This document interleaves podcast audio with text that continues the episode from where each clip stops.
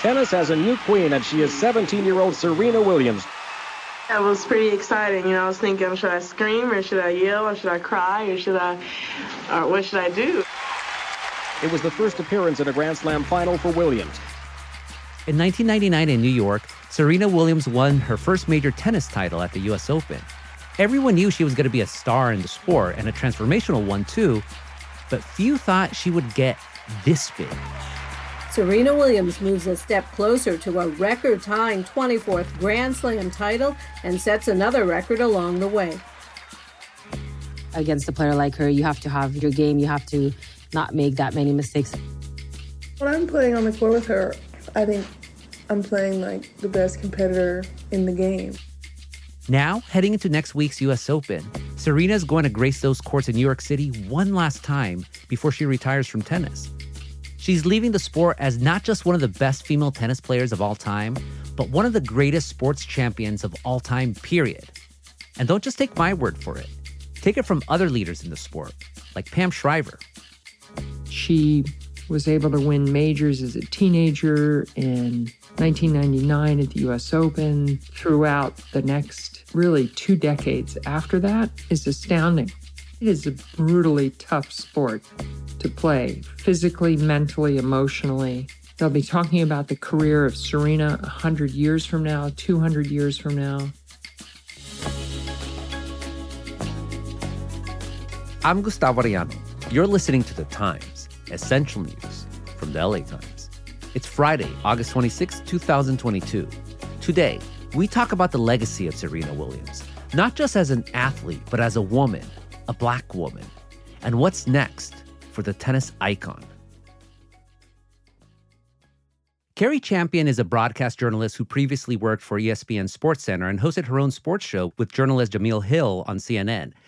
Cari, welcome to the Times. Thank you for having me. Okay, so we got to start with just the basics of Serena's career because they're just so extraordinary. So, how many titles has she won? What era has she played in? How much money has she made? All that stuff. Well, the basics of the illustrious career of Serena Williams, still hard to believe that she's retiring. She has 23 Grand Slams. That includes two Serena Slams. She's made over $94 million in wow. prize money spanning her two decade career. She turned pro when she was 14. And now we find her in a class of her own. She has really given tennis her all. And she's in the same time been able to open the world of tennis, a very white world, to a black and brown world. And for that, I'm forever grateful. Yeah, you mentioned a Serena Slam. What's a Serena Slam? Yeah, I'm talking the tennis, right? Like you know, you know, there's such a thing as a calendar slam where you win all four slams, which are the U.S. Open, the Australian Open, the French Open, and Wimbledon. You win that in a calendar. Serena didn't quite win that in her calendar year, but at twice throughout her career, she held all four titles. The only other person who was able to do that was Steffi Graf. That just explains how difficult it is to play on the tour, how difficult it is to be consistently excellent, and how it is rare. Two women in the history of tennis have been able to do it. Not Billie Jean King, not Chrissy Evert, not Lindsay Davenport. All the greats that we hear of, Monica Seles, Martina Hingis, it was Serena Williams and Steffi Graf. I mean, if that's not a go, I don't know what is. And uh, Serena's such a greatest of all time to the point that when she announced her retirement, it wasn't through ESPN or Sports Illustrated or even at a press conference, but in Vogue, the fashion magazine. Why there? I think that's on brand for two reasons. One, I think LeBron made it okay to give it to a magazine, but he didn't say what type of magazine. When he announced he was returning home, he just did it in a Sports Illustrated article, which I thought was amazing. For Serena, Vogue is apropos. Anyone who is familiar with the world of tennis may often see this woman by the name of Anna Wintour in the stands, rooting for whomever, because she is a diehard tennis fan editor at large for Vogue, there is this movie, The Devil Wears Prada, loosely based on her and how yep. amazing she is and how tough she is and how she likes what she likes. And one of the things that she likes is tennis, more specifically, Serena. when Serena and Venus first came onto the scene, and very few people would recognize that they were powerhouses, that this was the next generation of tennis, take it or leave it. Anna Wintour was bold enough to do a spread on these two little girls from Compton. And I remember them being dressed in these ball gowns, these beautiful, luxurious floor length gowns with their braids and their beads. And it was high couture excellence. And I loved every moment of it. I believe a relationship had been born at that moment that has blossomed over the years. You can find Serena in many Vogue magazines on the cover, articles about her, who she is. And it also talks about how she did everything, which was on her own terms. Nothing has ever been said, Serena, you must do it this way, because she's going to do it the opposite way, which is announce my retirement in Vogue.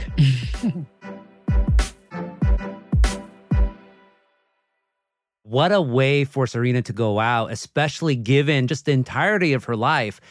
I know there was just a movie made about Serena and her sister Venus and their father Richard, played by Will Smith, who, of course, won an Oscar for that role, that got into those early years. And I'm from SoCal, so I remember seeing Serena and Venus from the start, but not everyone is from SoCal or saw the movie. So, what's Serena's origin story?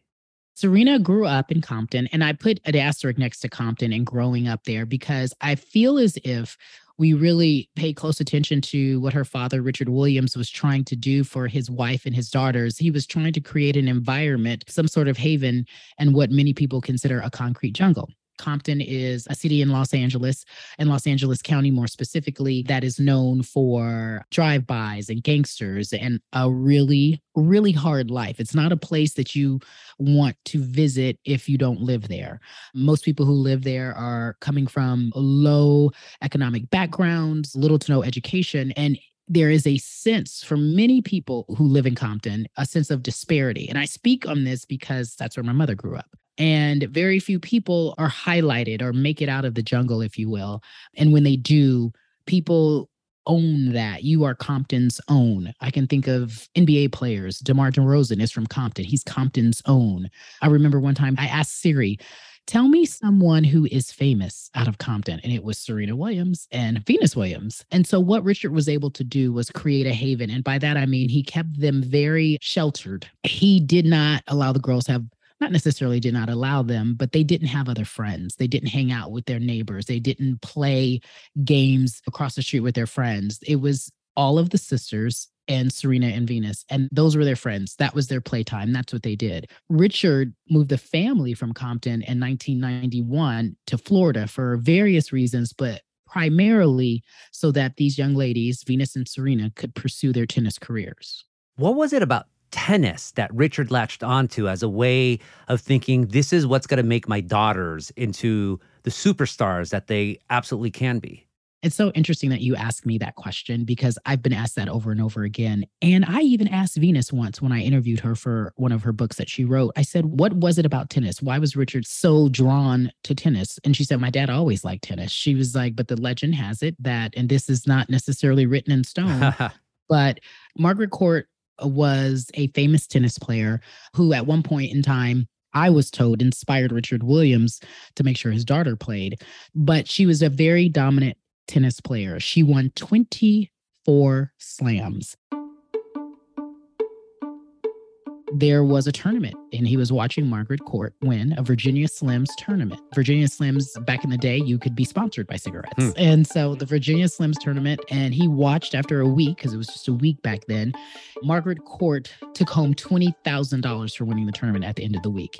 And the funny story is he was like, $20,000 for a week worth of work? All right, I'm in. And so he wanted his daughters to play tennis. All of them played tennis, in fact. Some were more talented than others. The sister who passed away, Yetunde, she played tennis. And Richard tells a story of how great she was. And I remember Serena and Venus always talking about what a great tennis player she was. It was in their family. And he saw what many of us didn't see. It takes a genius who might be borderline eccentric to say, I want my daughters to play in this lily white sport and I want them to excel and they will be great. And that was his vision. The goal had always been, especially when Serena got a new coach, the goal was always to match, if not surpass, Margaret Court, to just solidify her goatness, if you will. Every opportunity in which she has had to surpass Margaret Court, she could not cross that finish line.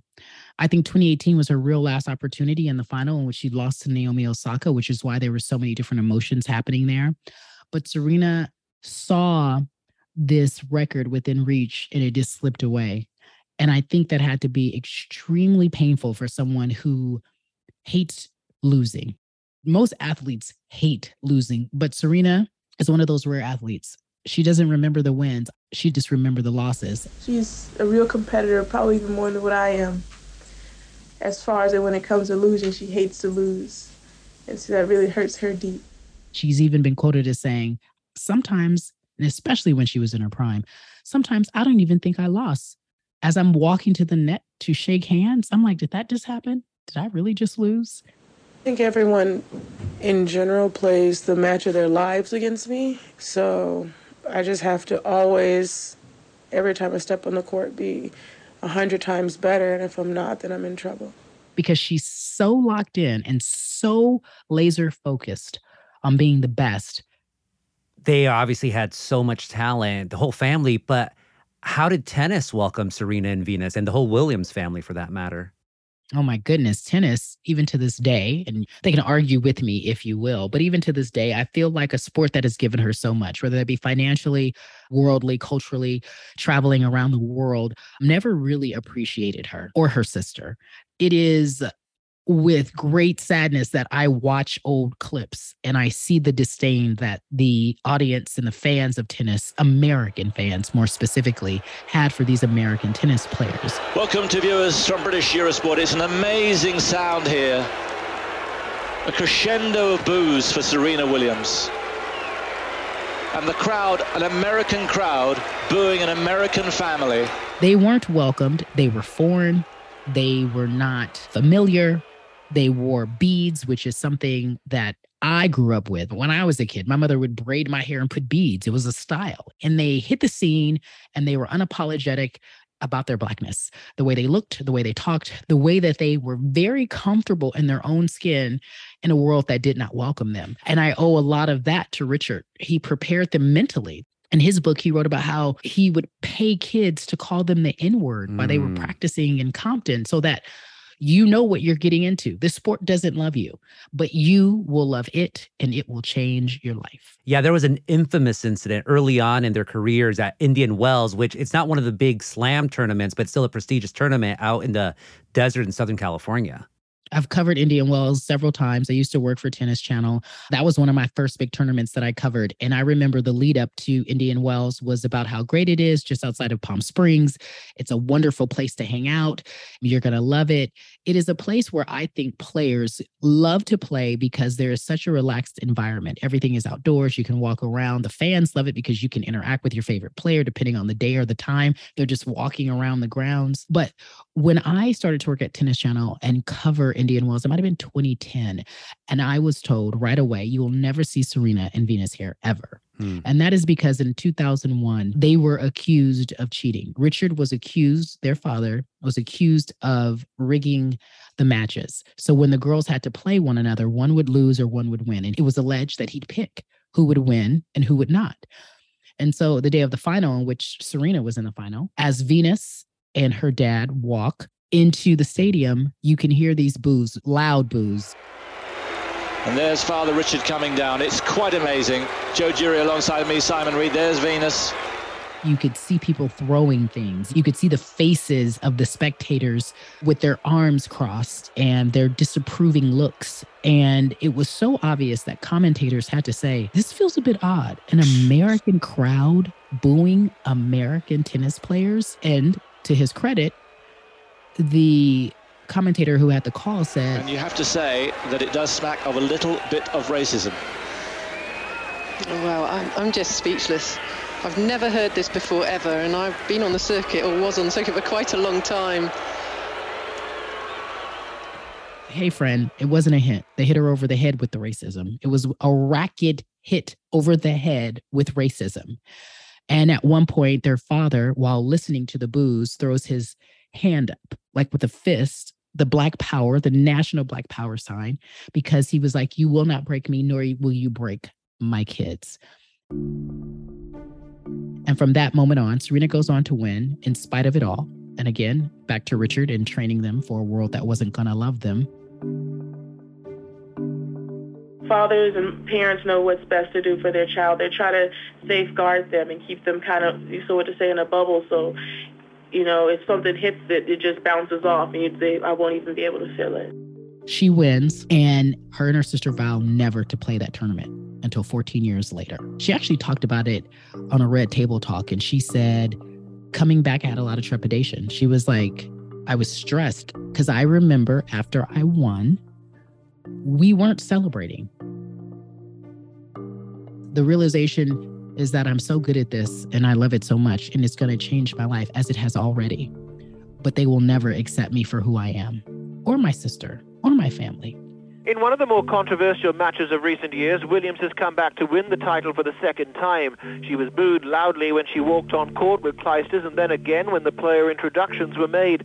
It didn't stop there because when her father and sister took their seats, the huge crowd showed their disapproval once more.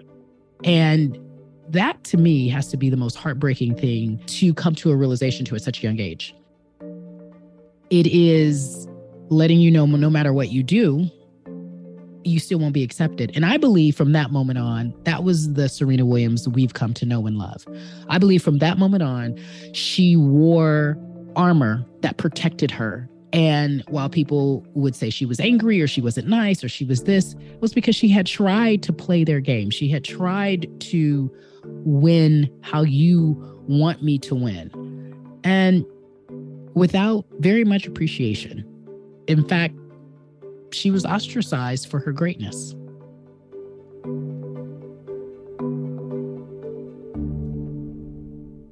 We'll have more after the break. Cari, you used to be a reporter for the Tennis Channel, as you said earlier. Were there any memorable moments for you watching Serena? Tennis, uh, much like it did for Serena, gave me new life experiences. And the very first time that I was able to cover the French Open, I had my very first interaction with Serena. And it wasn't on the court. It was at a restaurant in Paris. This sounds very fancy, but there's a famous Indian restaurant called Annapurna that most go to. They love this restaurant, they being the tennis players. Andre Agassi writes about it in his book. It's where you go and you get together and you basically decide your strategy, how you're going to move, what you're going to do.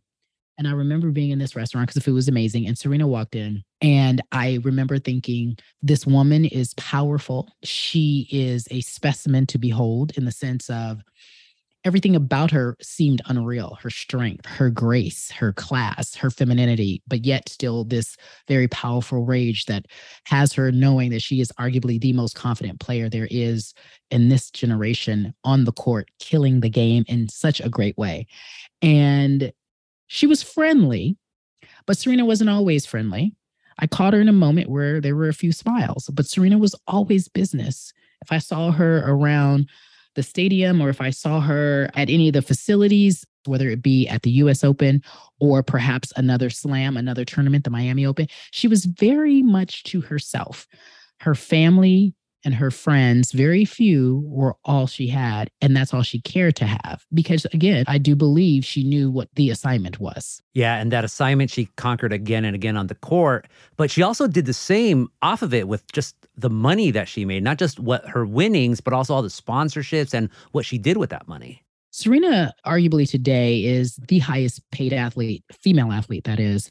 That is one thing that I do love about the fight for equal pay in tennis is that these women go out there and they fight just as hard as the men and they get paid on par, not necessarily exactly, but on par. And Serena has benefited from that greatly. I would be remiss if I didn't say at one point in her career when she had arguably 10 more slams than Maria Sharapova. Maria Sharapova was the highest paid. Madison Avenue preferred Maria Sharapova versus Serena Williams. And I'll tell you why. Chrissy Evert said this, and she said, they're just fascinated with blondes. I benefited from it. And there was more to it. Yeah. It wasn't that they were just fascinated with blondes. They thought Serena couldn't sell the same things that Maria Sharapova could sell. You will never in your life see that happen to a male athlete. Michael Jordan, they didn't say, you know what, these sneakers, I don't think you're going to do it. We're going to give this deal to Larry Bird. I'm making up something. We're going to give this deal to someone else who doesn't look like you.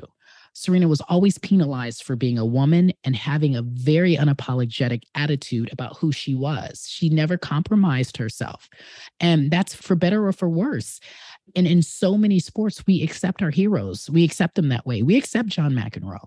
She highlighted that when she was fined, that outrageous fine for threatening the line judge.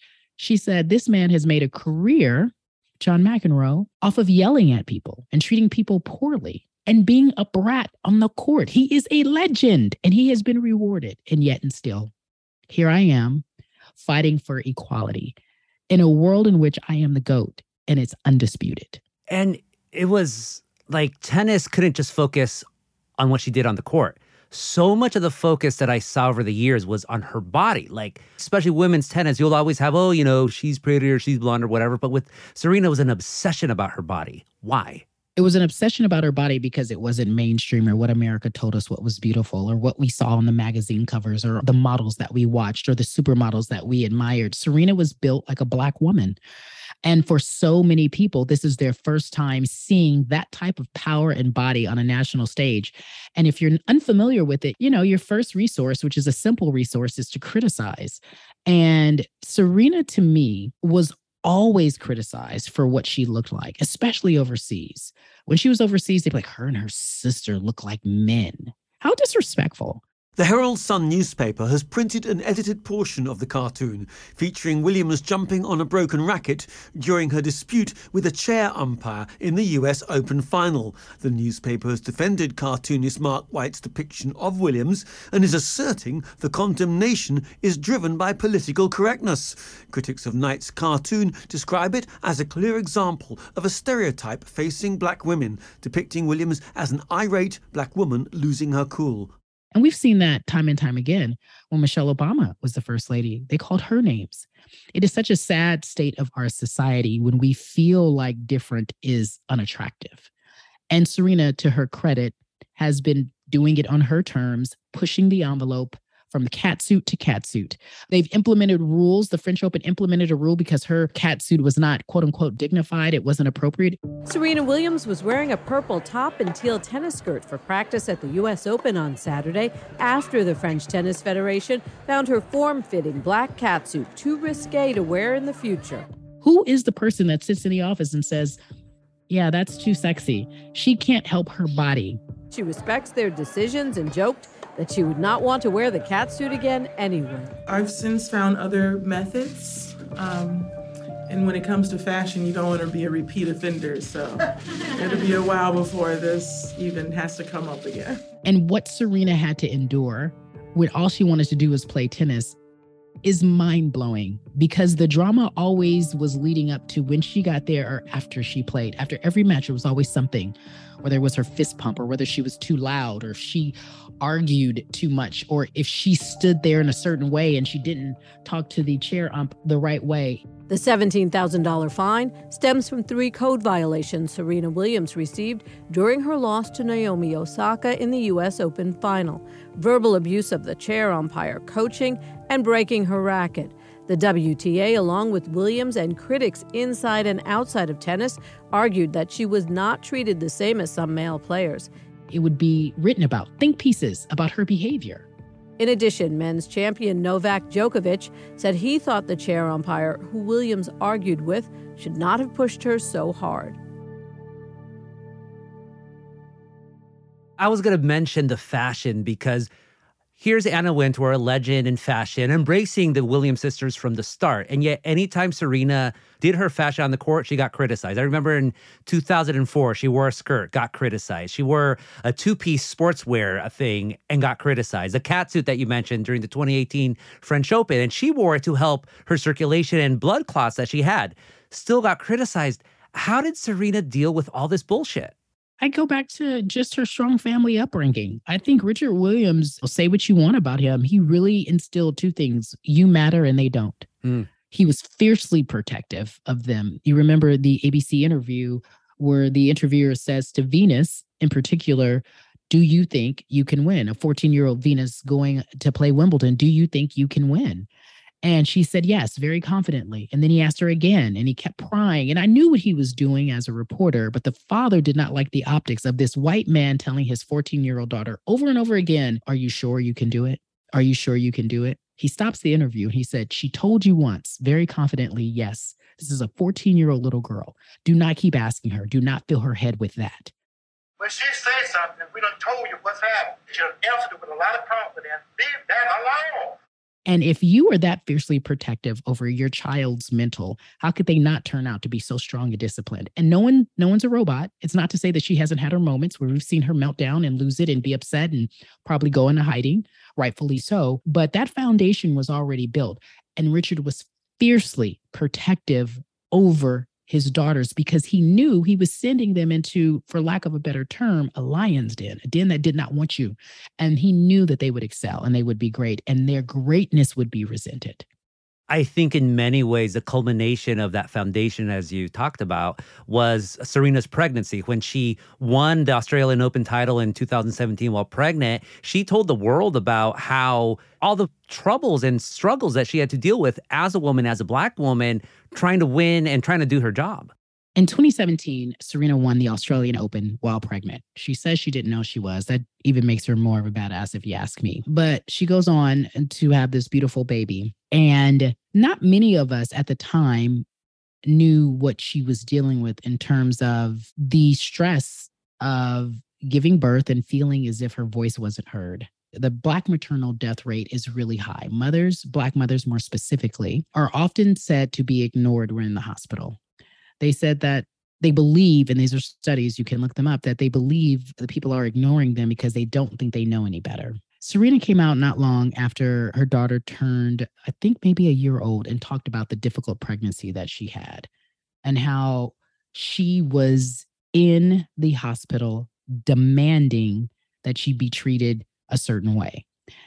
Now, who wants to deal with that? During labor. Like no one wants to do with that. But that's what she felt like she was being ignored. And they were very, they being the nurses and perhaps the doctors were very dismissive of her. But not only was Serena fighting that war, if you will, on that front, she didn't like the idea that she had to lose her ranking. As she so eloquently points out, I should not be penalized for giving birth.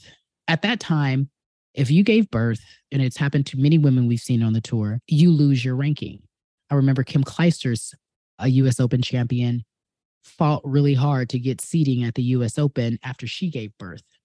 And Serena made such a fuss, rightfully so, that they changed the rules because, in essence, you are saying if you decide to have a baby, your career suffers. What kind of message is that that you're sending? And Serena tackled it head on and they changed it. Kudos to her, right? Because it just makes sense.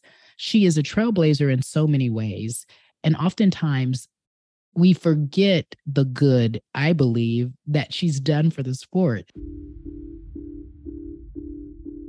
Serena is every Black woman. She is the Black woman that is sitting on this podcast recording with you. She is me. She is my mother. She is my neighbor. She's every Black woman in an environment that doesn't understand them. And when we play the game and try to ingratiate ourselves in a world that does not understand us, when we play the game and try to make everyone else comfortable around us, there does come a time when you get fed up and you're just exhausted. And I'm not even talking about the physicality of it all, but the mental aspect was far more difficult for her, I believe, than the actual physicality. Going out there and winning in straight sets to me was something she could do in her sleep because she had been here before and she was prepared for the moment. She could not deal with at every turn was criticizing her for something they would not even pay attention to what someone else did. Meeting Serena, not thinking that she was very warm and fuzzy, because I thought that's what she had to be, to later appreciating her, especially as I worked at ESPN, later appreciating her and changing the narrative of her being angry. It's her surviving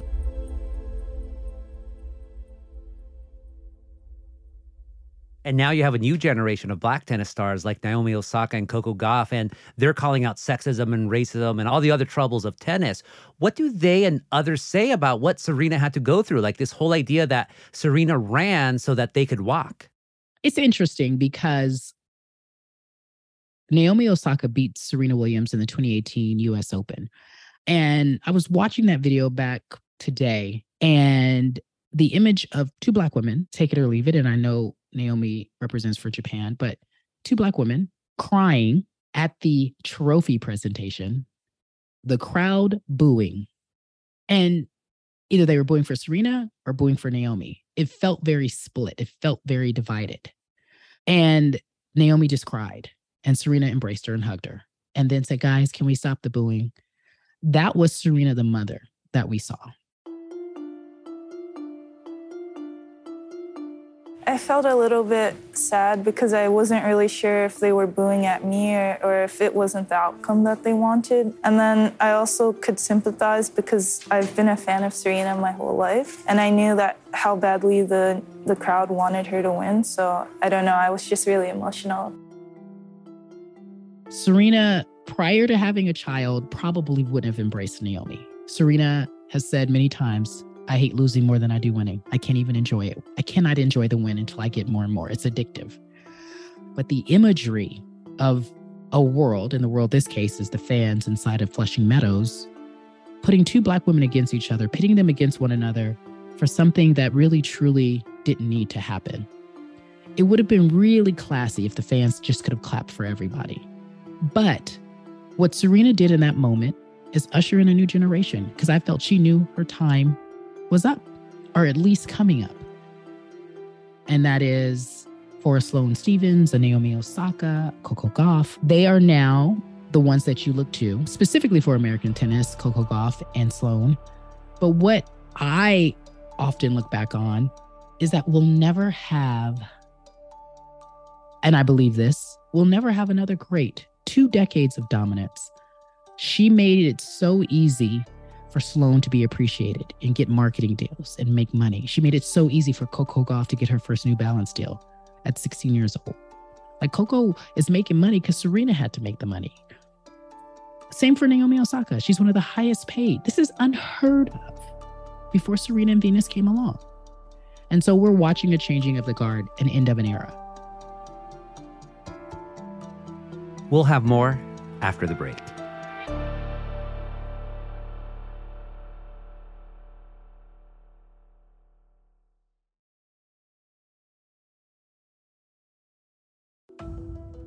Me being able to be out here and compete against Serena, share the courts with her, share amazing stadiums. It's been absolutely amazing.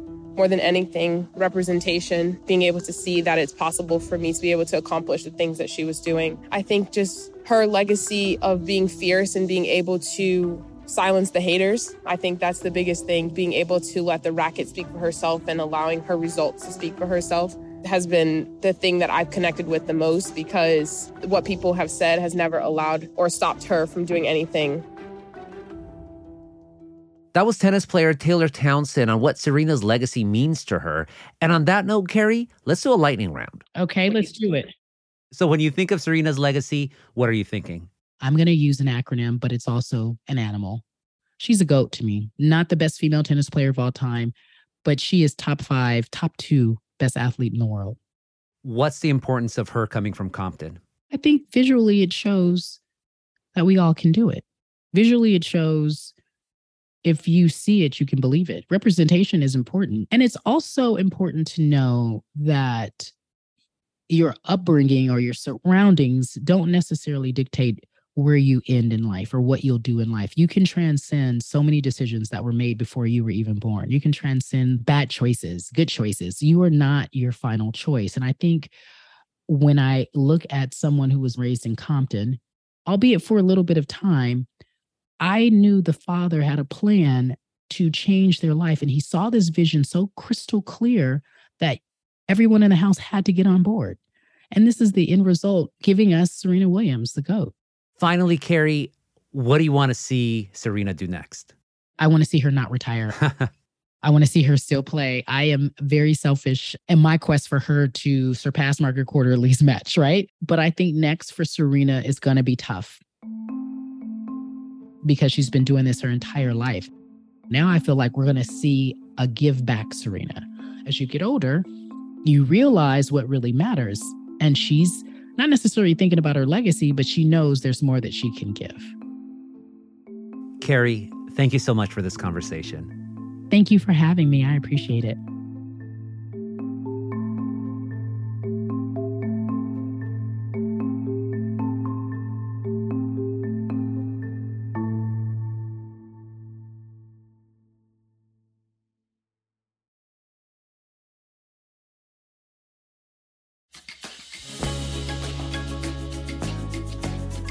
And that's it for this episode of The Times, Essential News from the LA Times. Ashley Brown and Kasia Broussalian were the jefas on this episode, and Mario Diaz mixed and mastered it. Our show is produced by Shannon Lynn, Denise Guerra, Kasia Broussalian, David Toledo, and Ashley Brown. Our editorial assistant is Madeline Amato. Our engineers are Mario Diaz, Mark Nieto, and Mike Heflin. Our editor is Kinsey Moreland. Our executive producers are Jasmine Aguilera, Hiba El Orbani, and Shani Hilton. And our theme music is by Andrew Eatman. Like what you're listening to? Then make sure to follow the times on whatever platform you use. Don't make us Tapuchia Podcasts. I'm Gustavo Arellano. We'll be back next week with all the news in Desmadre. Gracias.